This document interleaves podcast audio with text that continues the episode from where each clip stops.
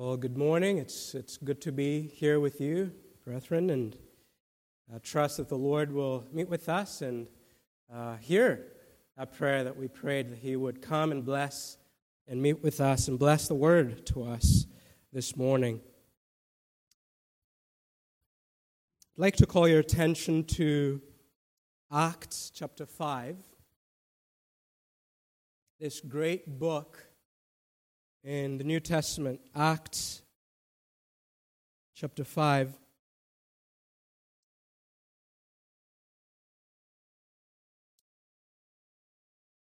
As you know, when you're bringing the word, sometimes you wonder, what, what, what, should, I, what should I bring to, to these people? And you're uh, wrestling with that and praying and asking that the Lord will uh, give a word that's uh, timely. And we never know often. And uh, but coming here this morning and uh, being in the class on evangelism and hearing the prayer, I believe what, um, what I have uh, from uh, the Word of God today, I trust uh, it's in keeping with that, and I pray that God will uh, bless because I want to speak to us today on speaking God's Word, the words of life despite opposition. I want to encourage us in that direction this morning from this passage. So, Acts chapter 5, I'll read from verse 17 to 42, and then we'll pray again and, and, and begin. It's a long passage, but it's, it's a narrative, and God has graciously given us story and narrative in His Word, and, and then He has wired us up so that we do find a story interesting and, and can engage. So let's focus our attention on this uh, passage. Verse 17. But the high priest rose up, and all who were with him, just to give the context in Acts, you remember uh, the disciples, the apostles have been preaching the gospel, and then the verses right before this, there is um, a miracle and miracles being done by the hand of the apostles, and they're preaching but then they're being opposed. We read in verse 17 But the high priest rose up, and all who were with him, that is, the party of the Sadducees, and filled with jealousy, they arrested the apostles and put them in the public prison. But during the night, an angel of the Lord opened the prison doors and brought them out and said, Go and stand in the temple and speak to the people all the words of this life. And when they heard this, they entered the temple at daybreak and began to teach. Now, when the high priest came and those who were with him, they called together the council, all the senate of the people of Israel, and sent to the prison to have them brought. When the officers came, they did not find them in, in the prison so they returned and reported We found the prison securely locked and the guards standing at the door. But when we opened them, we found no one inside. Now, when the captain of the temple and the chief priests heard these words, they were greatly perplexed about them, wondering what this would come to. And someone came and told them, Look, the men whom you put in prison are standing in the temple and teaching the people. Then the captain with the officers went and brought them, but not by force, for they were afraid of being stoned by the people.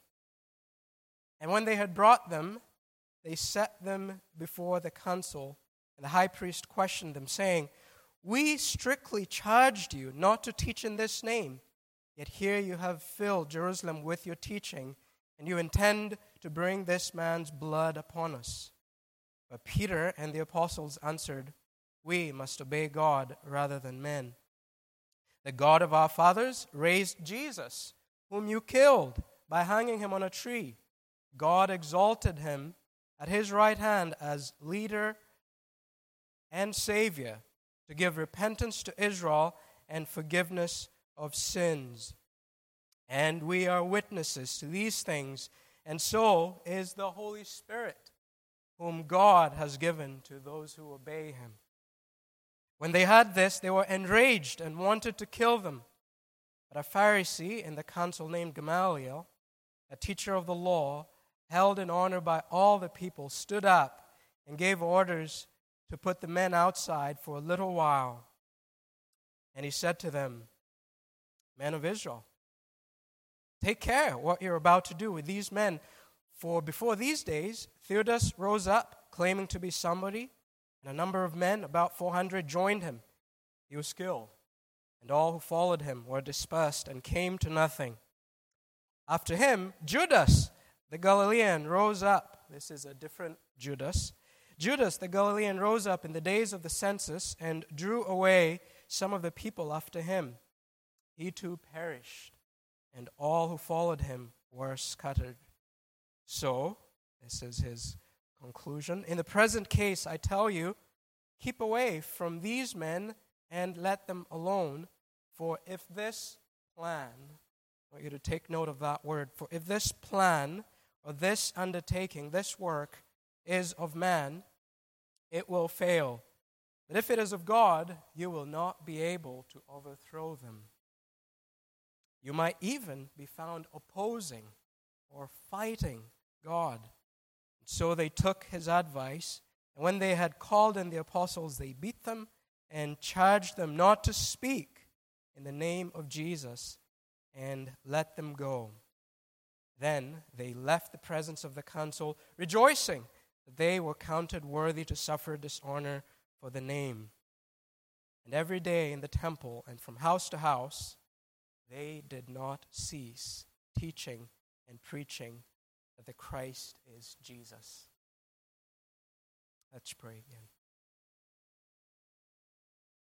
Our Father in heaven, we look to you this morning as we come to this passage. We ask that your Holy Spirit, who inspired this word and who was with these apostles, witnessing to the truth and reality of the message concerning Jesus Christ, we pray that the same blessed Holy Spirit would be here with us this morning. We pray that uh, your word would have that demonstration that He alone can give of its truth in our hearts. Lord, we pray that these words would be to us words of life, the words of this life, that the saints would grow in the life that you've given us, the, the inner man, that we would be strengthened in our way.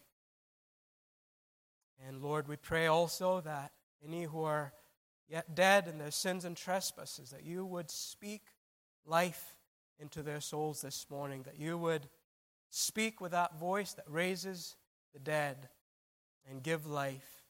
And Lord, also that we would be encouraged to be those who open our mouths as you give occasion to speak a word for Jesus, a word of life. Help us, Lord, we ask in Jesus' name. Amen.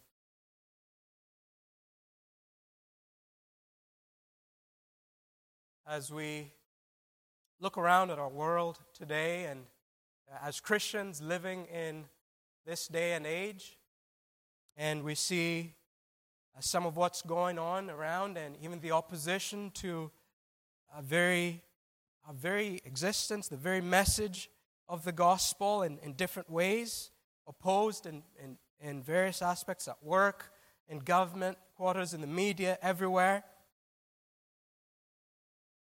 discouragement can set in, fear sets in, and what, what, what shall we do? How can we live? How can we go on in this world? And, and, and how can we even fulfill the mission that we're given to be those who speak the Word of God and work in the, in the growth of His kingdom in this world? Fears of various kinds perplex us. Uh, we, we're silent. we're kept quiet when at times when a word, a sane word of truth, would be appropriate and necessary. And so, when we consider that situation and, and those difficulties, it's, it's good when we have passages in God's Word that, that help us in that. And this passage that I'm calling our attention to this morning is one of those Acts 5 17 to 42. They have the same message, the same gospel. It's right at the beginning. The early church, and they're facing opposition, and there's much instruction for us about what attitude, what, how should we face this, and how can we be encouraged to press on boldly and confidently in the Lord. So I'd like us to look at this passage then.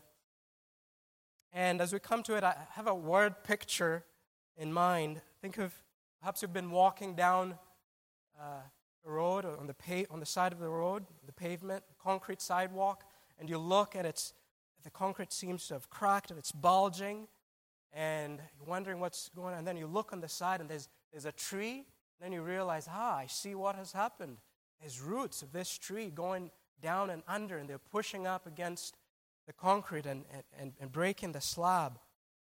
Now, imagine if you could picture just a big, a giant tree that was growing so much and, and, and lifting up that concrete so much. And that even if you would come with tons of weight and try to stop it and, and hold it down, that this thing would just keep coming up, the life, the life of the tree and the roots pushing up against all resistance and breaking, breaking through. That's the word picture I have as we come to the passage. But the passage itself has a picture for us because, as you see, it begins with this miracle in verse 17 to 21.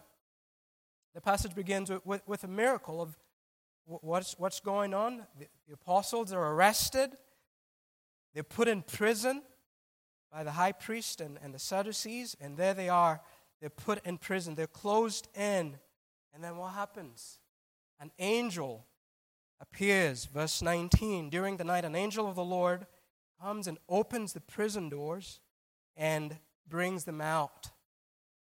And he has a message for them, a command for them in verse 20 to go and stand in the temple and speak the words of this life. I say that's a picture because often miracles in, in the Bible, yes, the Lord did this, but often they, there's a message. You can, you can see something in them. And, and, and the story that unfolds in this, in this uh, chapter really is look, look at what's going on. These men, commissioned by Christ to speak the word of life, and then they're they're shut in. They're, they're, they're in prison. They're, they're told, you can't do that. Stay in here. This word of life, we want to hold it in. It's not coming out. And then what does the Lord do?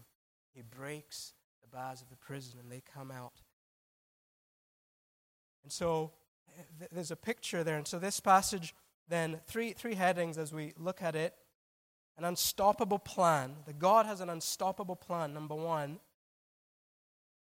And I get uh, this thought of plan from the words of Gamaliel. If I point you to the end of the passage there, Gamaliel's words, he speaks there of a plan in verse 38.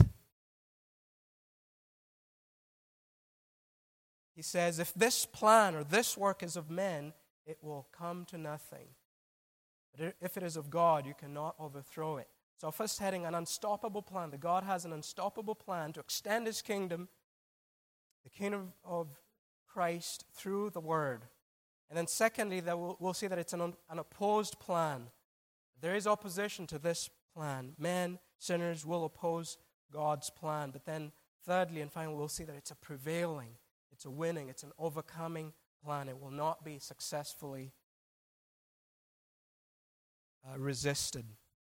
So, our first heading then God has an unstoppable plan. We see it there in verse 38. And this is one of those times when we find truth in, in an unlikely mouth. Gamaliel is not a friend of Christ, he's not a friend of the gospel. And yet, he is the one in this, there in that, that, that gives us wise counsel and true advice. He says, if this plan is of God, nothing will stop it. It's like we have in the Gospel of John when the high priest, uh, without knowing, he says, It's better that one man should die for the nation and that all should die. And he, John says there that he prophesied without, without knowing what he was saying. Truth from an unlikely mouth. But it's not the only place in this book that we see this plan, God's, God's plan in place. If you go to Acts chapter 2, we have again this language of plan. Acts 2, verse 23. Peter is speaking on the day of Pentecost, and he says that Jesus, verse 23, Jesus was delivered up according to the definite plan and foreknowledge of God. This fixed plan that, as one commentator puts it, this fixed plan and perfect foresight of all the steps involved in it. There's a plan in place. Even the lowest point, what would seem like the lowest point, the death of the Son of God, that too is within the plan. Acts 4 as well. In verse 28, we see the disciples, the apostles, encouraging themselves with this thought of the plan of God. Look at verse 28. There they, they're praying after another uh, cycle of persecution, and they say that what, what Herod and Pilate did, verse 28, to do whatever your hand and your plan had predestined to take place. The cruelty of Herod, the, the malice of the Gentiles and the people of Israel against Christ and even against his people, they say, This all there is a plan. They're, they're looking beyond human appearances back to the plan of God. They understood God's plan, and so they were not thrown off. And especially after the resurrection, they, they see it all the more clearly God's plan. And then in Acts 1, if we go to the beginning of, of the book, the Lord Jesus, he sets out this plan, what it is that they were to do, and, and what's going to happen. In verse 8, which is considered by many the theme verse of, of this book, Christ telling the apostles to wait. In verse 8, it says, But you will receive power when the Holy Spirit has come upon you, and you will be my witnesses in Jerusalem and in all Judea and Samaria and to the end of the earth. Christ rising from the dead, ascending into heaven. And what's the plan? He chooses the, these men, gives them his Holy Spirit, go spread this word, and it will spread to the very ends of the earth. There is a plan. There is a plan. And this plan we see it involves messengers. It involves messengers, men sent to speak this word. That's what we have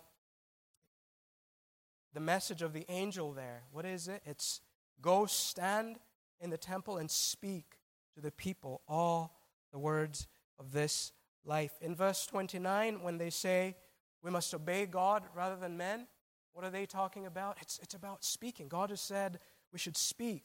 The angel said, Go speak. We're obeying that, not what the opposition is saying.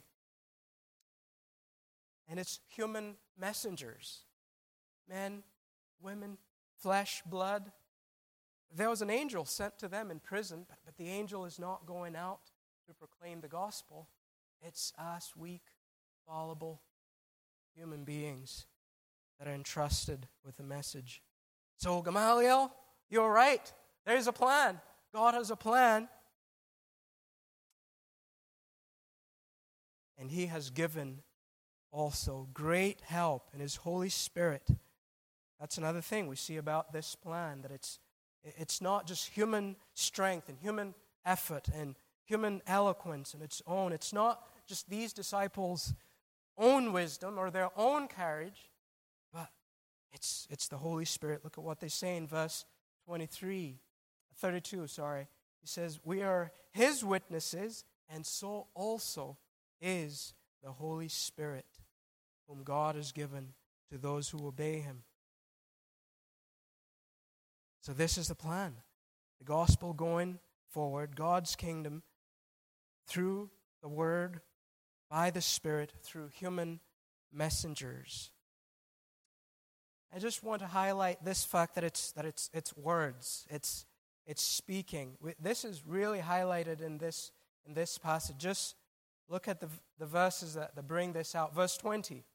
It, it's to, I want you to notice the importance of speech and the words in this, in this passage. Verse 20 Go stand in the temple and speak to the people all the words of this life. Verse 21 There they are in the temple. What are they doing? In the morning, they taught, they began to teach.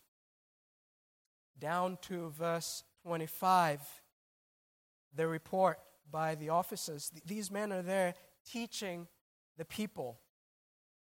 Verse 28 We told you not to teach, but you filled Jerusalem with your teaching, with your doctrine, teaching, words, speaking. Verse 40 They commanded them that they should not speak in the name of Jesus. And then the closing verse of, of the passage, we're told that they did not cease teaching and preaching. It's, this is the plan has to do with the words. That's, that's a key element of God's plan in spreading the gospel and growing his kingdom. So I ask you then, just applying the, this first point here, do you, do you think, in terms of God's plan, do you, do you see Christian life, the Christian faith, your life within, within this big overarching plan? Do you view your, wor- your life in this world with this mindset? How utterly depressing, discouraging this world if, if we think like Macbeth, that it's, it's, that life is a tale told by an idiot full of sound and fury, signifying nothing. No, there is a God who has a plan, and as believers, we see ourselves within that and in that, and it's a great privilege. And it's one of those things that should encourage us then as we think about speaking God's word. It's, it's to see Wait, there is. God has a plan. This is, this is His way. And it is, it is of God, it is not of man. And I want to participate in that. I want to, to have a part in this grand story and plan. Well, but does this plan go on smoothly, riding along in history and on the stage of this world? No. A second point that it, it is an opposed plan. It's opposed. Man, people will oppose God's plan. That's what we see in the passage. It, it opens with an arrest. They're arrested, they're put in prison. Their message is being silenced. You, you, you, will not, you will not speak of Jesus. We don't want to hear about this. We don't want this going on. We don't want this. It's, it's opposed by men in this world. And there, there are different reasons, several reasons for this opposition, and we see some of them in this, in this passage. There is, there is an offense to the message itself, right? There's an offense in the message itself. If you look at verse 33, they were furious, they were enraged they plotted to kill them. In verse 39, it speaks of the opposition as attempting to overthrow. It's, there's rage, there's desire to overthrow. Why? There's an offense in the message itself. And some of the ways we see that in this passage it's, is the conviction of sin. In verse 28, they say there that part of the reason they don't like this preaching is because you intend, the end of the verse, you intend to bring this man's blood on us. These rulers of the Jews are saying, by what you're saying, you're saying that we put this man to death. You're, you, are you are saying we're guilty. It's, this message is saying something about us as well. And, and that's something about the gospel, that it says wonderful things about who God is. It's good news about God's grace to undeserving sinners and how we can be reconciled to God. But, but it also not only says how good God is, it also says how bad man is. That is offensive, isn't it? So that's, that's one reason.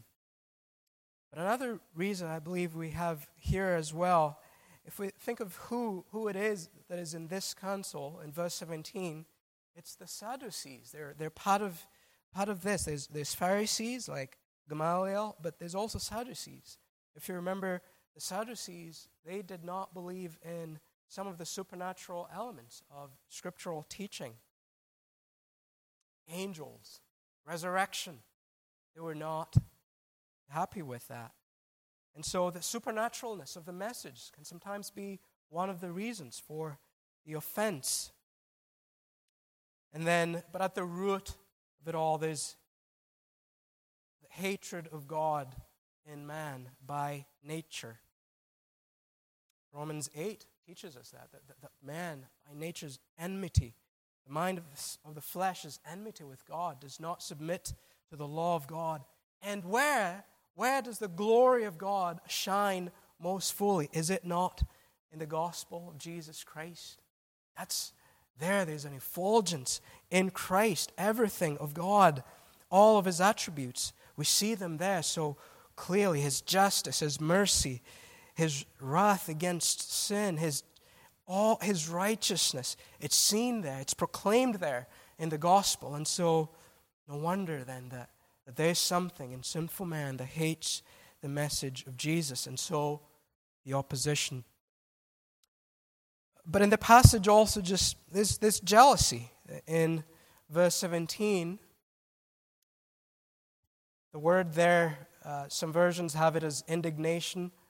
It, it can just mean jealousy as well. Uh, zeal, a burning fury, uh, an envious, contentious rivalry is one definition of the word. And it seems it's because of because the people were going to the apostles in the previous verses, and, and these religious leaders did not like that. So jealousy caused that opposition as well. So different reasons, motives. In other places in Acts, like in Acts 16, it's because of the effect that the gospel was having on some of the businesses around there. Someone is in, in the business of making idols and the word comes, and some people are changed and transformed, and they're no longer taking their money to those places, and that causes an offense. The business is coming down because of the effect of the gospel and, and, and righteousness. Changed lifestyles leading to an offense for people who profited from these sinful businesses.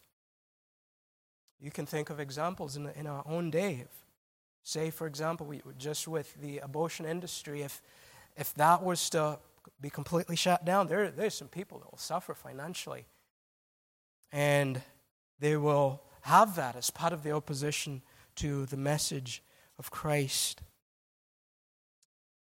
But I want you to notice just as the words and speaking the Word of God is key in the plan, so also the enemy targets that specifically.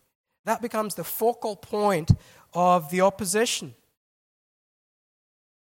What is it that they're commanded not to do in the passage? We read it several times. It's don't speak, don't teach in the name of Jesus, keep your mouth shut.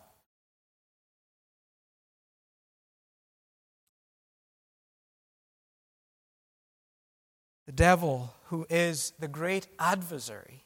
Remember the name Satan in the Bible? It means adversary. He is, he is a great opposer of God and of his ways. He knows that the chief way that the God's kingdom is growing and, and Christ is being honored, and it's, it's through the word spreading, through the speaking of God's word, of the message of the gospel. And so he is also attacking that. He's behind the opposition, and he targets that. It's like uh, the king of Syria telling his captains when they're going to fight with Ahab and Jehoshaphat, and, his, and, and the king of Syria tells his captains, You go for the king. Don't fight with small or great. Target just the king of Israel. That's, that's what we want. Just get him. That's, and so your position says, the speaking, let's stop that. Let's hold that back. 1 Thessalonians chapter 2, some verses that are instructive in this. 1 Thessalonians 2 and verse 16, especially. I'll read from 14. For you, brothers, became imitators of the churches of God in Christ Jesus that are in Judea, for you suffered the same things that your own, from your own countrymen as they did from the Jews, who killed both the Lord Jesus and the prophets and drove us out and displeased God and oppose all mankind. How? Verse 16 by hindering us from speaking to the Gentiles that they might be saved. Hindering from speaking that they might be saved. Do you see this? Do you see the, the, the hindrance, especially on, on the speaking?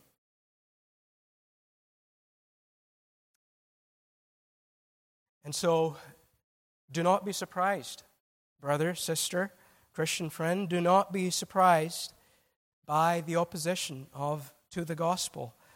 I don't know, do you ever think sometimes it's it's a good message. It's telling you how you have life, how how God can forgive all your sins, how you can come in and, and know the God who made you and find joy and life in Him and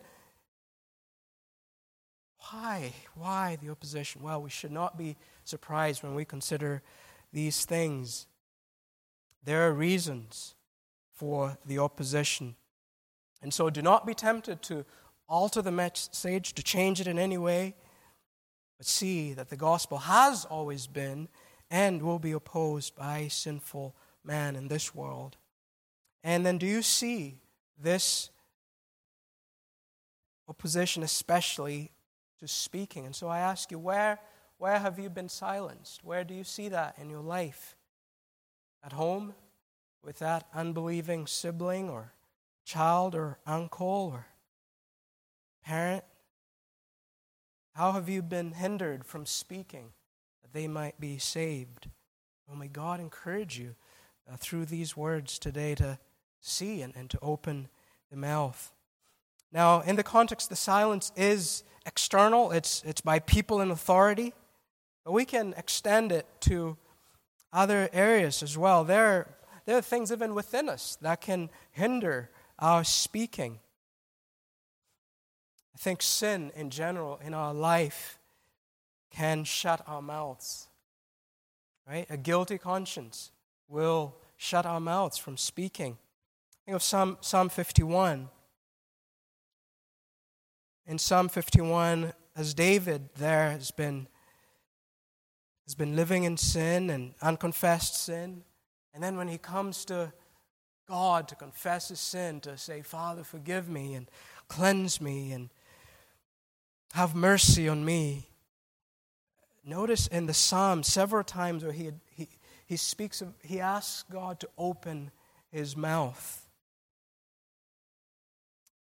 In verse 15, he says, Open, O Lord, open my lips, and my mouth will declare your praise.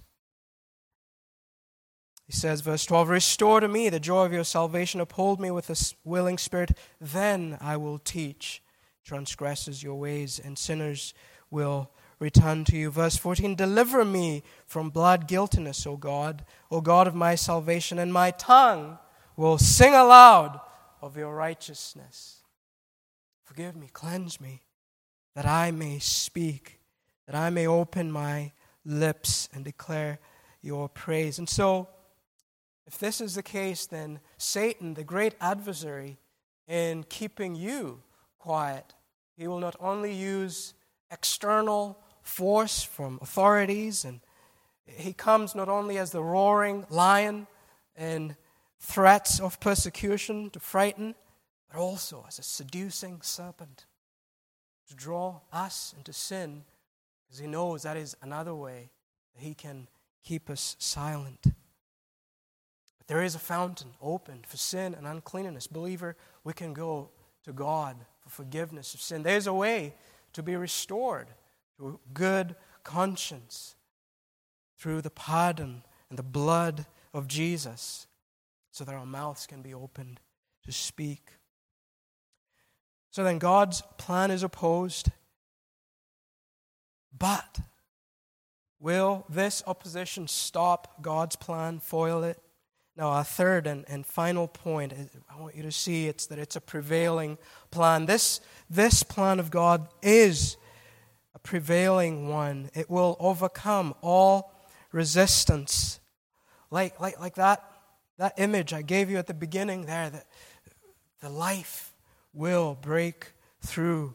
Like those prison doors being opened, God's word will not be kept in successfully. It will go out. Think of this plan. Think of it, it's, it's centered on the Lord Jesus Christ, isn't it? He is, he is the central point of the plan. Of, if, if you take what, what, what Gamaliel is saying here in the plan and go all the way to the beginning, and we see the history of redemption, the promises of a Messiah who would come it's centered on Christ. And that's, that's, that's the message that they are proclaiming, these apostles. If you look there in those verses in 30 to 32, the God of our fathers raised up Jesus, whom you murdered by hanging on him on a tree. Him God has exalted to the right hand to be Prince and Savior, to give repentance to Israel and forgiveness of sins. This is what they're proclaiming. This is the heart of the gospel. And even with that, this raising of Jesus, what do we see there? God's plan will not be held down. They, they kill him and put him in a tomb and seal it.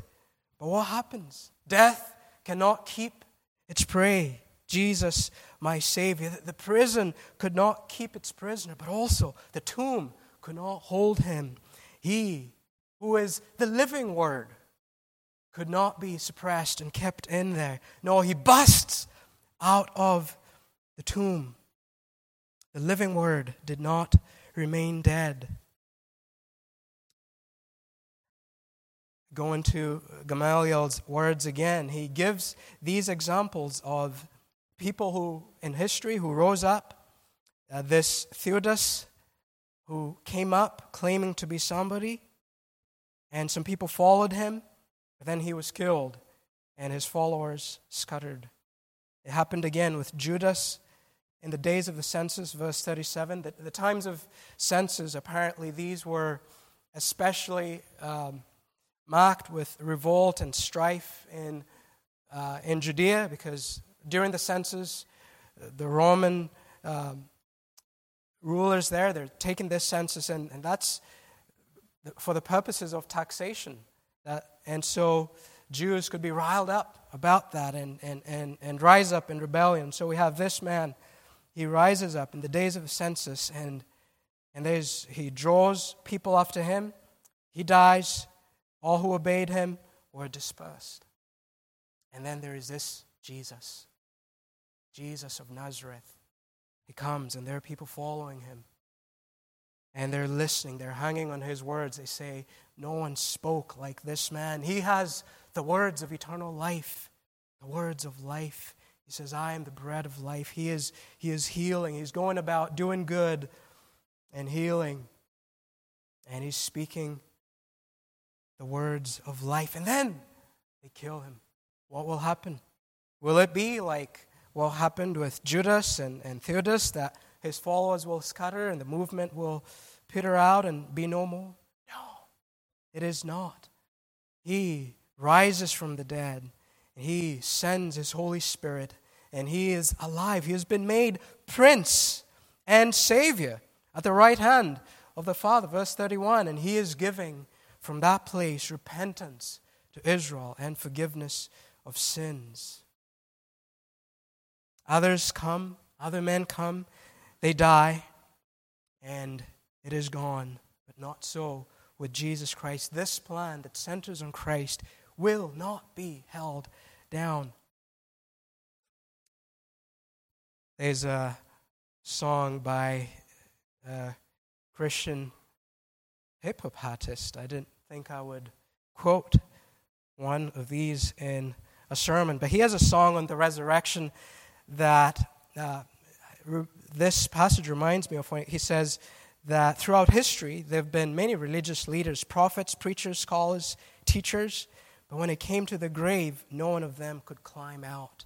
That's where Jesus stands out. And then he lists different people, like Gamaliel does here with Theudas and Judas, but he lists Plato, Socrates, Aristotle, Immanuel Kant, Nietzsche, Darwin, Nero, Genghis Khan, Alexander the Great, Napoleon, Che Guevara, Henry VIII, all Pharaoh, Cyrus, Darius, Sennacherib, all these people in history that are dead and no more. But not so with Jesus. Yes, Judas, Theudas, they die because that is only of man, but not so with this one. Why can man not finally prevail? Because this is of God. Think of who this God is, think of his attributes, his omnipotent power. Isaiah 14 The Lord of hosts has sworn, As I have planned, so shall it be, and as I have purposed, so shall it stand that I will break the Assyrian in my land. For the Lord of hosts has purposed, and who will annul it? His hand is stretched out, and who will turn it back? His omnipotent power, His unlimited wisdom that knows the best ends and the best means to those ends. So nothing will thwart his plan. His unfailing love for his people. He will pursue his elect to every corner of this world, the word will come to them. They will be rescued from sin and death and hell. Think of the Father's promise to his Son. That too is part of the reason this plan shall prevail, because God is faithful. Listen to what God says to his Son in Psalm 2 Ask of me, and I will give you the nations as your inheritance, the ends of the earth as your possession. Again in the psalm, sit at my right hand until I make your enemies your footstool. This is promises made by the Father to his Son that will be fulfilled. Isaiah 49, verse 6 It is too light a thing that you should be my servant to raise up the tribes of Jacob and to bring back the preserved of Israel. I will make you as a light for the nations that my salvation may reach to the end of the earth. It is too light a thing, the Father says to his Son, that you should have just Israel. I'll give you the nations. I'll make you a light for the nations, that my salvation may reach to the end of the earth. He is giving repentance and forgiveness of sins. It says in verse 31 to Israel. But lest you think it's only Israel, if you go on in, in Acts and in chapter 11, there the apostles are reporting what happened when the gospel was preached to Cornelius, a, a Gentile household. Verse 18 of chapter 11 When they heard these things, they fell silent and they glorified God, saying, Then to the Gentiles also God has granted repentance unto life. Jew, Gentile, all receiving the words of life. This plan, then, we're saying under this point that it will prevail for all of these reasons. There's an expression in, in Acts, it's the growth of the word. I don't know if you've noticed that in the book of Acts. Several times when this language is used, that the word of God continued to grow, to increase. Acts 6, verse 7 the word of God continued to increase, and the number of the disciples multiplied greatly in Jerusalem. Acts 12, 24 but the word of God increased and multiplied. And in that context, in Acts 12, it was following the death of one of the apostles. You see, yes, God can open the prison doors and set them, set them free. His plan can go on even when that's not the exact way that he does it, even through their suffering. Think of Paul in prison. It's not always that the doors are opened, right? He is there in prison. He says, But the word of God is not bound. It's, it's growing among the prisoners and, and then also out. It's going out through his letters. Acts 19, verse 20 So the word of the Lord continued to increase, to grow, and prevail mightily. Do we think like that about the growth of the word as we think of this church and this neighborhood and our communities? That, this is one way to think about it. It's not just, yes, to grow in numbers, but, but that's it's, it's the growth of the word, and then the word having the effect on different people, and, and the word is at work in them, as Paul says to the Thessalonians. And the word of God is growing by its being received and believed and transforming the growth of the word. This is what this plan is about. The words of life. The words of life. Think of uh, heard a story from uh, Leonard Ravenhill about a man in England that was converted from a uh, pretty bad lifestyle. And he would go into bars and uh, drinking places, and he would have a hat. And he would put the hat down, and he would start marching around it, shouting, It's alive! It's alive! And people would gather around to wondering what, what's in the hat. And he'd pick it up, and it's the Bible. And he takes it and opens it and speaks to them the words of life. The words of life speaking, the word of God growing. It shall not be held down. There may be seeming losses of battles, but the whole war he shall win these words of Gamaliel that if, if it is of God, it cannot uh, fail. John Stott gives a, a, caution to that, and he says it's, it's not an infallible index to know what is uh, the work of God or, or not. And, and the caution he's giving is, at least in the short run, something can be truly of God, and it can seem to have failed, at least if you don't see it in, in the big picture what, what do you do if you go out on uh, evangelistic uh, outreach and just nothing happens in that? Do you, do, you, do you conclude this is not of God, nothing's happened? No. We, we see it in the, in, the bigger, in the bigger picture. So,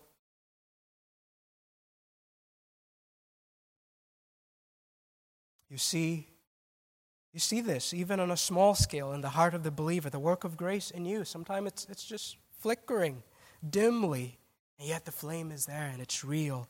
And though small, it will continue to burn despite all the opposition and resistance. Or in a local church like you, there has been there have been difficulties, trials here. You don't give up. You believe in a God who is able to raise the dead, don't you? And whose plan cannot be successfully resisted. It is not a man made thing, the gospel. Jesus is alive. He has conquered the worst enemy, and he will prevail in the end. We mentioned at the beginning that part of what can keep us silent is fears. Think of how the very content of this message has something in it to also encourage us and uh, that strikes at the root of fear. And by that I mean the resurrection of Jesus Christ and, and the teaching of Scripture on resurrection. The, the teaching that the, the greatest enemy has been overcome, death has been defeated.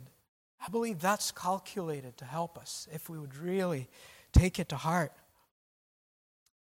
that as you stand before whatever opposition, the worst they can do to you is not something that you have reason to fear given the teaching of Scripture. And I, Athanasius, he was a bishop of Alexandria in the third century.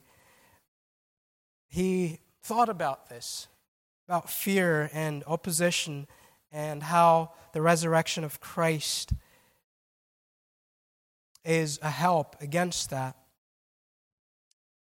I'll just read you a section of, of what, what he says. He says, There is proof of this too for men who, before they believe in Christ, think death horrible and are afraid of it. Once they are converted, despise it so completely that they go eagerly to meet it and themselves become witnesses of the Savior's resurrection from it. He's speaking at a time where persecution was heavy. Athanasius himself was banished from his uh, place a few times, and he was seeing death persecution. And this is, this is what he is reflecting on. He says, Even children hasten thus to die, and not men only, but women. And he says, So weak has death become that even women who used to be taken in, in by it mock at it now as a dead thing robed of all its strength. He says, Death has become like a tyrant who has been completely conquered by the legitimate monarch, bound hand and foot. The passers by sneer at him, hitting him and abusing him, no longer afraid of his cruelty and rage because of the king who has conquered him. So has death been conquered and branded for what it is by the Savior on the cross. It is bound hand and foot. All who are in Christ trample it as they pass and as witnesses to Him, to Jesus, deride it, scoffing and saying, O death, where is thy victory? O grave, where is thy sting? He's reflecting on how the resurrection of Jesus gives courage even in the face of such persecution. So, brethren, in closing, I encourage us to, to grow in our love for Christ and our knowledge of God and His ways, this plan, meditating on, thinking on these things, so that we can bank on it when it really matters in our life, to, to grow in our faith in it, in this big, overarching plan of God, to see its certainty its bigness, so that our hearts can be stayed when all around us is opposing and frightful. So speak, speak, and see Him use you in the growth of His kingdom. Join in in this plan of God to exalt His Son, to bring repentance, forgiveness of sins to dying men, to bring life to dying people.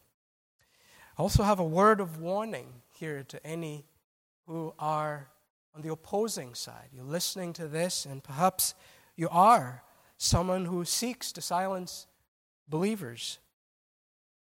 And also by not believing on the Lord Jesus Christ and trusting yourself to Him and serving Him, you are on the opposing side. Jesus says, He who is not with me is against me. He who does not gather with me scatters.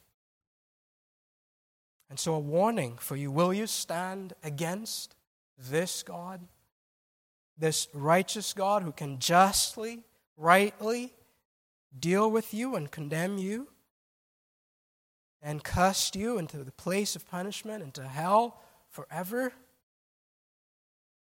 What are you doing? standing against him, rebelling against him and his law. Bow the knee. Bow the knee. Submit. But also, I have a word of, of wooing, of, of, of, that you would come, because these are words of life, and that apart from Christ, you don't have life. You're not truly alive.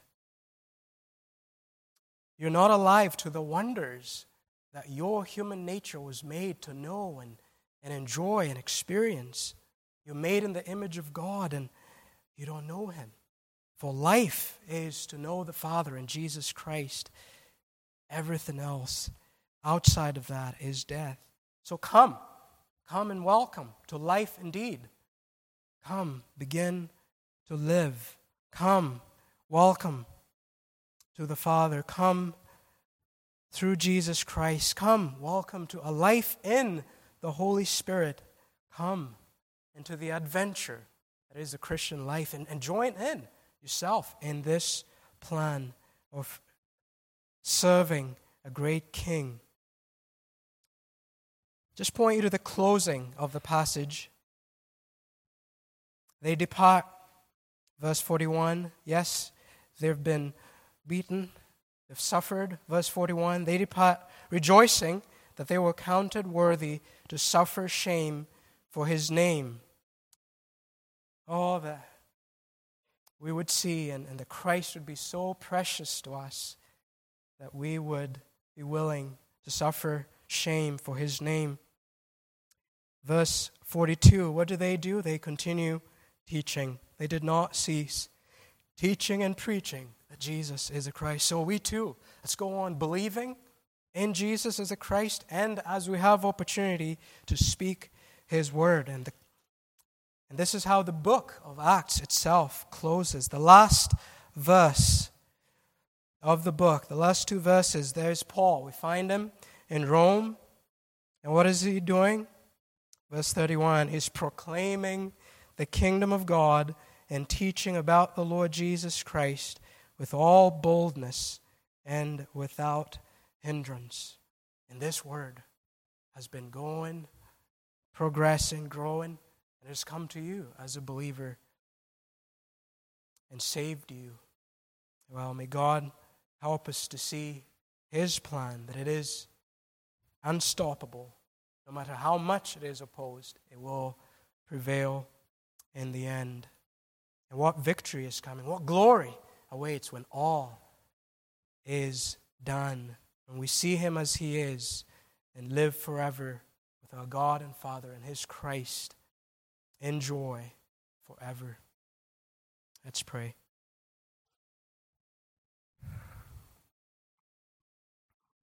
Hmm.